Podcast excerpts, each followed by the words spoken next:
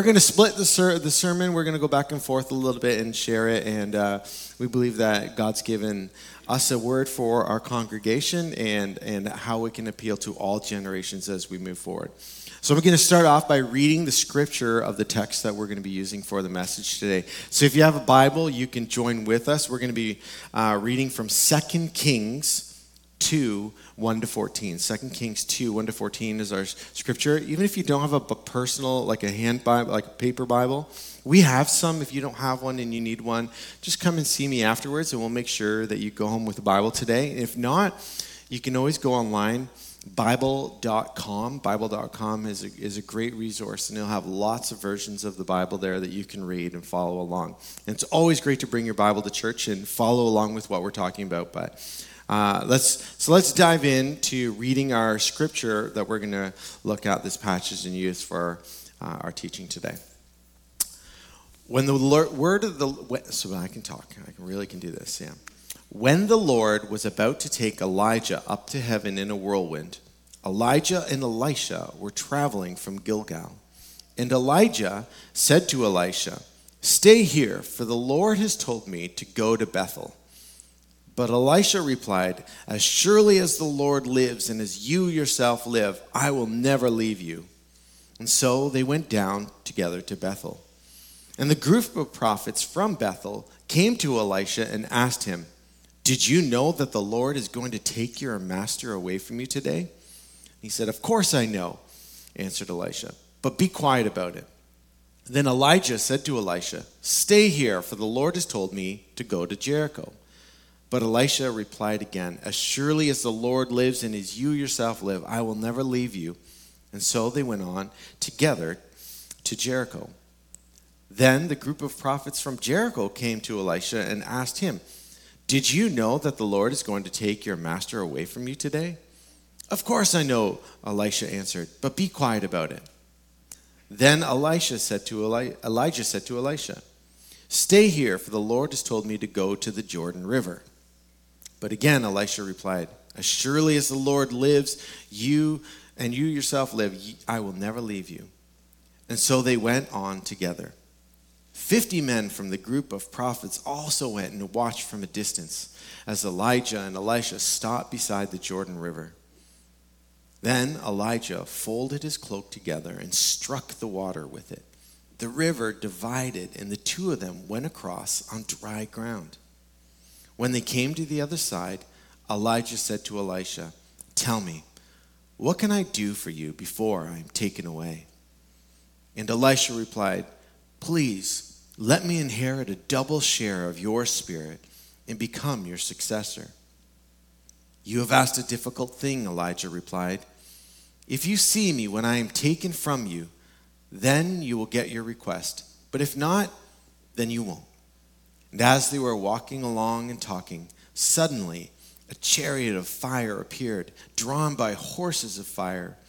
It drove between the two men, separating them, and Elijah was carried by a whirlwind into heaven. And Elisha saw it, and he cried out, My father, my father, I see the chariots and the charioteers of Israel. And as they disappeared from sight, Elisha tore his clothes in distress. Elisha picked up Elijah's cloak, which had fallen when he was taken up. And then Elijah re- Elisha returned to the bank of the Jordan River, and he struck the water with Elijah's cloak and cried out, Where is the Lord, the God of Elijah? And then the river divided, and Elisha went across. What a story. Tristan. So, reading that story, we have three different accounts and perspectives that we can look at this story from. The first one is the older generation to the younger generation. So the first is uh, a question of perseverance. Uh, Elijah was continuously testing Elisha and would tell him to stay. But it often didn't seem more like a question. It often felt like a, like a command. Like he was telling him to stay uh, and a commitment. He was testing Elisha's commitment. Uh, would he be persistent in pursuing what was needed for his calling? And will we? Now, Elijah was an example for Elisha in what it looked like to listen and obey the voice of God. He repeatedly spoke, The voice of God told me, uh, as he acted out the Lord's will. Elijah did not burden his calling of following God's direction uh, on Elisha, but instead took personal responsibility of obedience towards God. Uh, his actions were teaching Elisha on, uh, though he may have not said very much, his actions were speaking very loudly. Would he listen and obey to the voice of God, and will we? Now, Elijah knew that his time was limited. This knowledge he held in fear, but also in a healthy understanding that, he, that with the time he had, he had to follow God with his whole heart and lead others on how to do so. Now, would he pursue the kingdom of God before anything else? And will we? Now, our second perspective when we're looking at these verses is uh, the younger generation to the older generation. Um, Elijah knew that Elijah wasn't going to be with them very much longer, as he said multiple times that he knew. Um, as a result, he valued every single moment with Elijah that much more.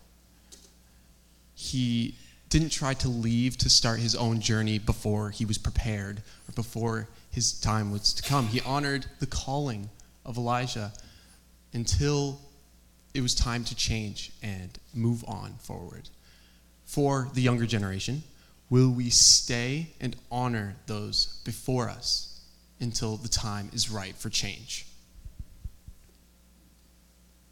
Elijah was committed to staying alongside Elijah it was not just some brilliant idea he came up with, but it was something that he resolved in his heart.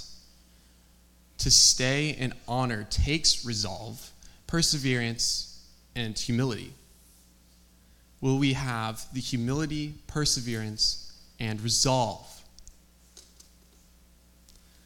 Many groups of prophets and lots of people alongside him reminded Elijah that uh, Elisha was going to leave. Uh, don't you know that uh, Elijah is going to leave? Like, are you ready to move on? Like, do you do you not know Elijah? Like, let him go. But rather than all of these things saying that his time was so limited, uh, pushing him away from Elijah, it actually pushed them closer together and allowed them to become together closer with each other and learn more. Uh, sometimes uh, we need consistent reminders to honor and value other generations around us. Will we remember to honor and value those that have led and are leading us? Why was Elijah so determined to follow Elijah? Did he want the power, prestige, authority? Elijah didn't follow Elijah for any of his fame or power or anything like that. He desired the spirit within him that was following God. Why? Because he saw firsthand what a like God-led spirit and life could do. One that was submitted to God. A life surrendered to, his, to the purpose of God's will and witnessed the direct effects of a life wield, yielded to God and wanted the, the same thing inside of himself. Will we seek the, pre- the presence and power through surrender? And the third and final perspective that we're going to look at is God's view. Um, now, uh, what God started in the life of Elijah, he would continue into the life of Elijah.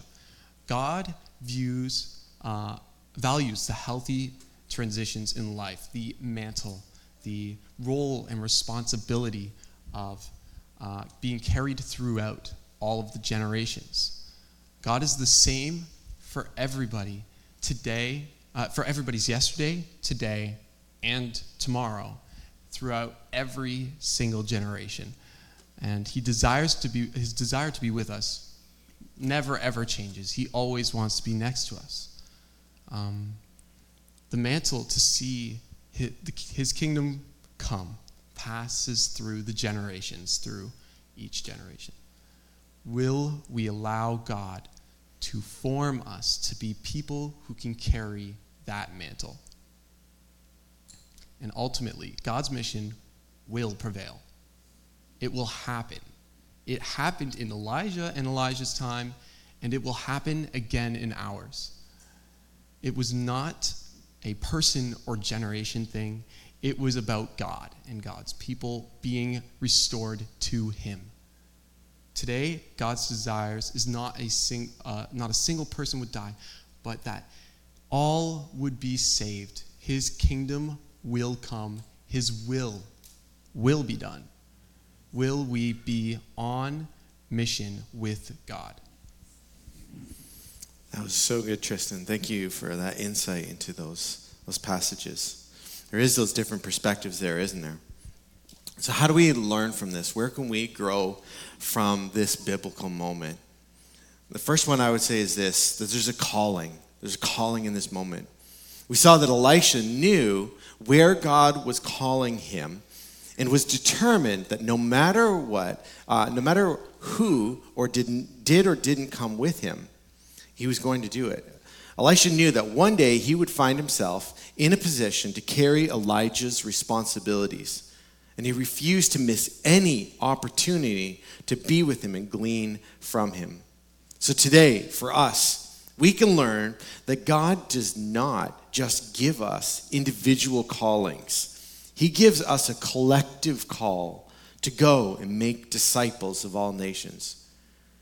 We will never learn to walk in the Spirit by ourselves. We'll never learn to walk the way God wants us to by ourselves. We need to learn both, we need to learn and study on our own, but also be discipled by others. I want you to hear this. Your deepest knowledge growth, your understanding, will come from your personal study of God's Word. You're going to grow the most when you dive into God's Word and you personally study it. That's, that's your knowledge. But your deepest practical growth, how you act on the knowledge that you've gotten, it's going to happen in community where you're forced to share, to sacrifice, to love, to forgive, and to resolve. You can know all sorts of things about God and His Word in your head, but how you live that out in practice, that's where truth is applied.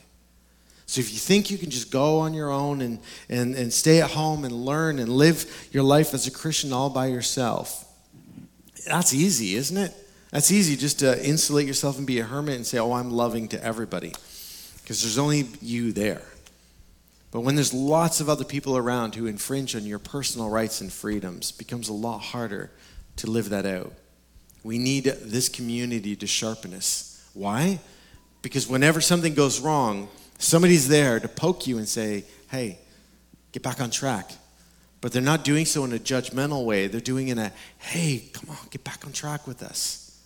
Because we need to be together. We can't do this on our own. God has placed people in each one of our lives to model that out. So for us, we have this question. We all have a personal responsibility in a collective calling as followers of Jesus. We need to buy into that. The second one I think we can pull away is this honor. So we're calling and now honor. We saw that Elijah sought to honor God and never diminished the call on Elisha's life. He didn't look down on Elisha. He didn't try to stop him or anything like that. He honored God's call on his life and he honored Elisha for what he was doing. Elisha would not be the same prophet that Elijah was but he would be equally used by God. Elisha may not have done uh, everything the same way that Elijah had done it, But Elisha would not focus on what could be different, the things that he, that he couldn't change. He was committed to being with Elijah and learning from him. Today, for us, we can learn that God has given each person here in each generation a mission and the resources to accomplish that mission. We have to recognize it and not fall into the trap of fixating on differences that we can't change, but celebrate the gift of doing life together. For us, a common calling leads us to a place not of comparison, but of collaboration. We are to celebrate God has used and will continue to use each generation. So we have calling, honor, and the third one is unity. The Bible tells us that Elijah was taken up to heaven and he was, he was talking, while he was talking with Elisha. And Elisha and Elijah, they were, they were not committed to solving all the world's problems and figuring it out all on their own. What were they were committed to? They were committed to obedience to God, following what God had them to do. That was their, their mission. And the church is not meant to exist separated into generations, separated into gender, separated into ethnicities. We are not meant to exist in parallel forms, each worshiping God but in our own track and never interacting with each other. We are meant to learn and glean and grow and celebrate with each other. Where our differences are, they will expose areas of growth for us. Unity only comes with determination to have time, connection, and common purpose. How can you create time to connect and talk about Jesus with someone from a different gender, ethnicity, generation than you? It is not just about being in the same place, the same space. It's about doing life together. Now, many may conclude, as you see at the end of the story there of Elijah and Elisha, that it's all about the fact that Elisha will have twice the power or anointing as Elijah had.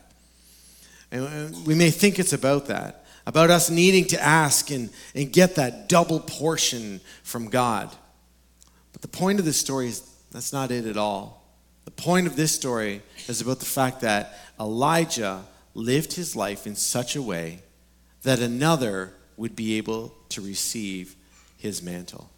Think of that. He lived in a way that somebody else could pick up what he was carrying and carry that as well.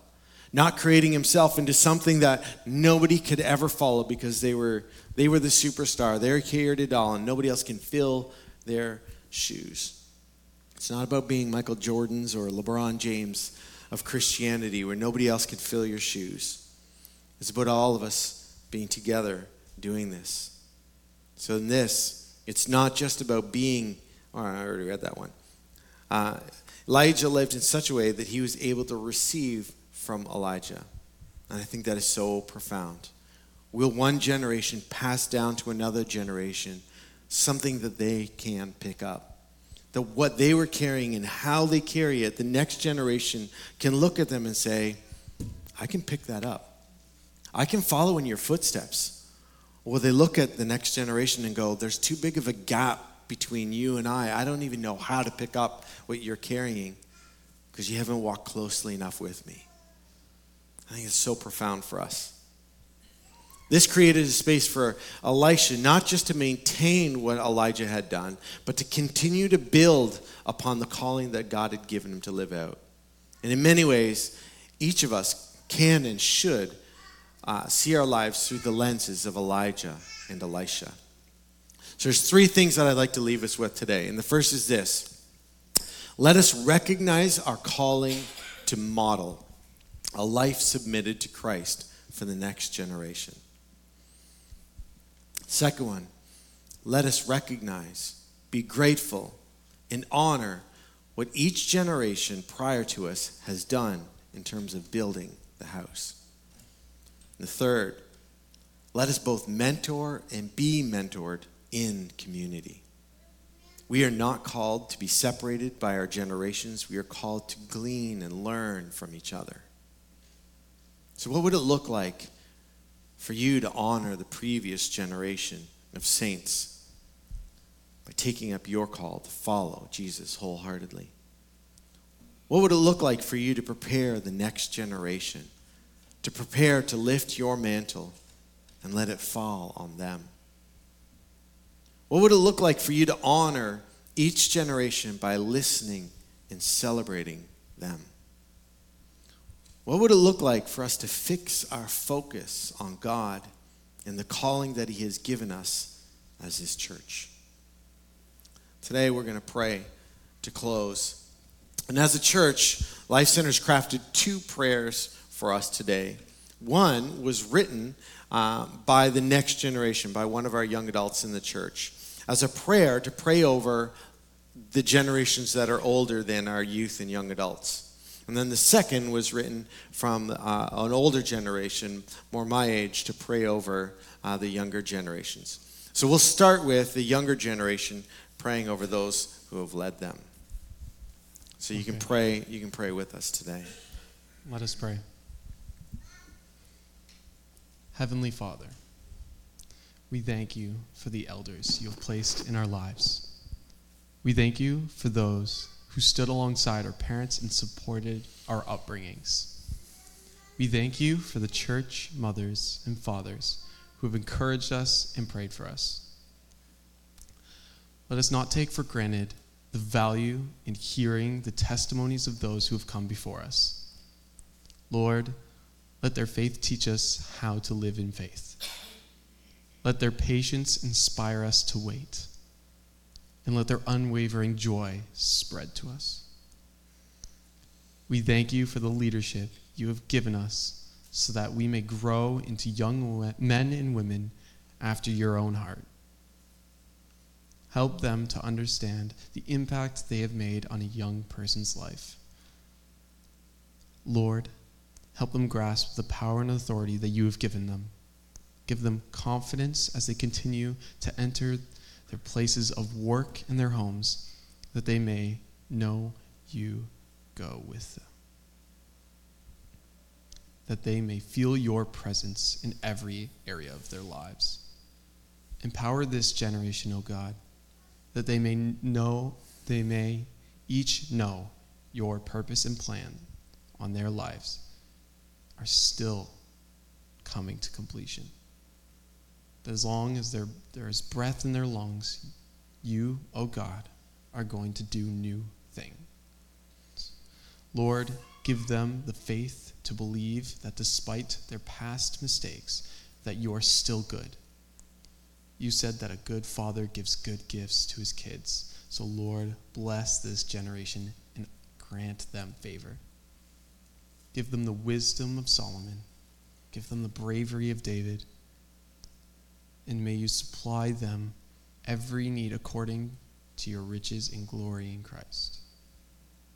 The body of Christ is not complete without them. Please help them never forget how, how vital they are to the kingdom. In Jesus' name, amen. Now, our prayer for the younger generations that are following us. Dear Heavenly Father, Thank you for the most precious gift that our preschoolers, our students, and our young adults are to the body of Christ. Thank you for the innate desire you gave them to connect with you. As they listen to your word, may the seeds planted in them yield a bountiful harvest in their spirit. May they learn to cast all their cares upon you, knowing that regardless of the circumstances around them, your purpose and plans for them cannot be derailed. May they say yes to your call while they are young, just like Jeremiah did when you said to him, Do not say, I am too young. You must go to everyone I send you to and say whatever I command you to.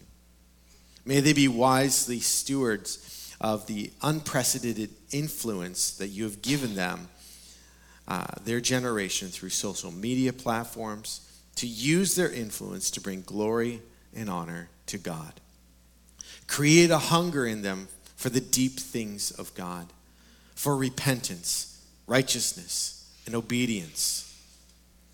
Refresh them with the living waters of revival.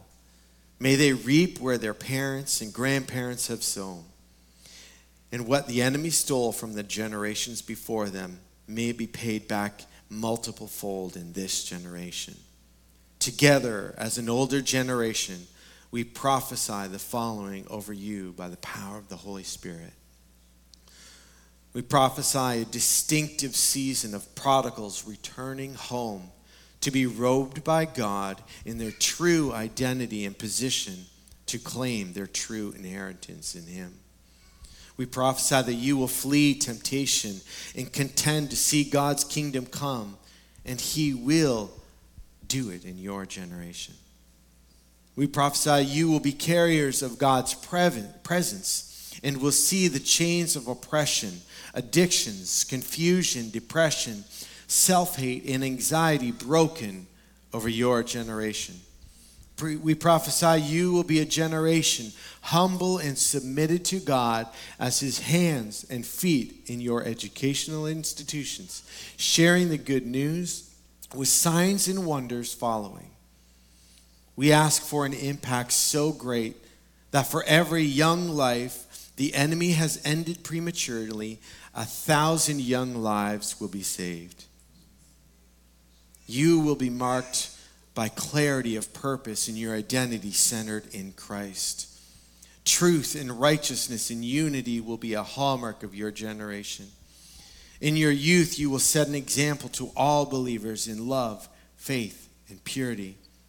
And for our young men, we prophesy 1 John 2 14 over you. I have written to you, young men, because you are strong and the word of God abides in you, and you have overcome the wicked one. And for our young women, we prophesy Esther 4 14 over you. And who knows but that you have come to your royal position for such a time as this as the eyes of the Lord run to and fro throughout the earth to show himself strong on behalf of all those whose heart is loyal to him. May he find faith in your generation. In Jesus' name we pray this. Amen. Amen.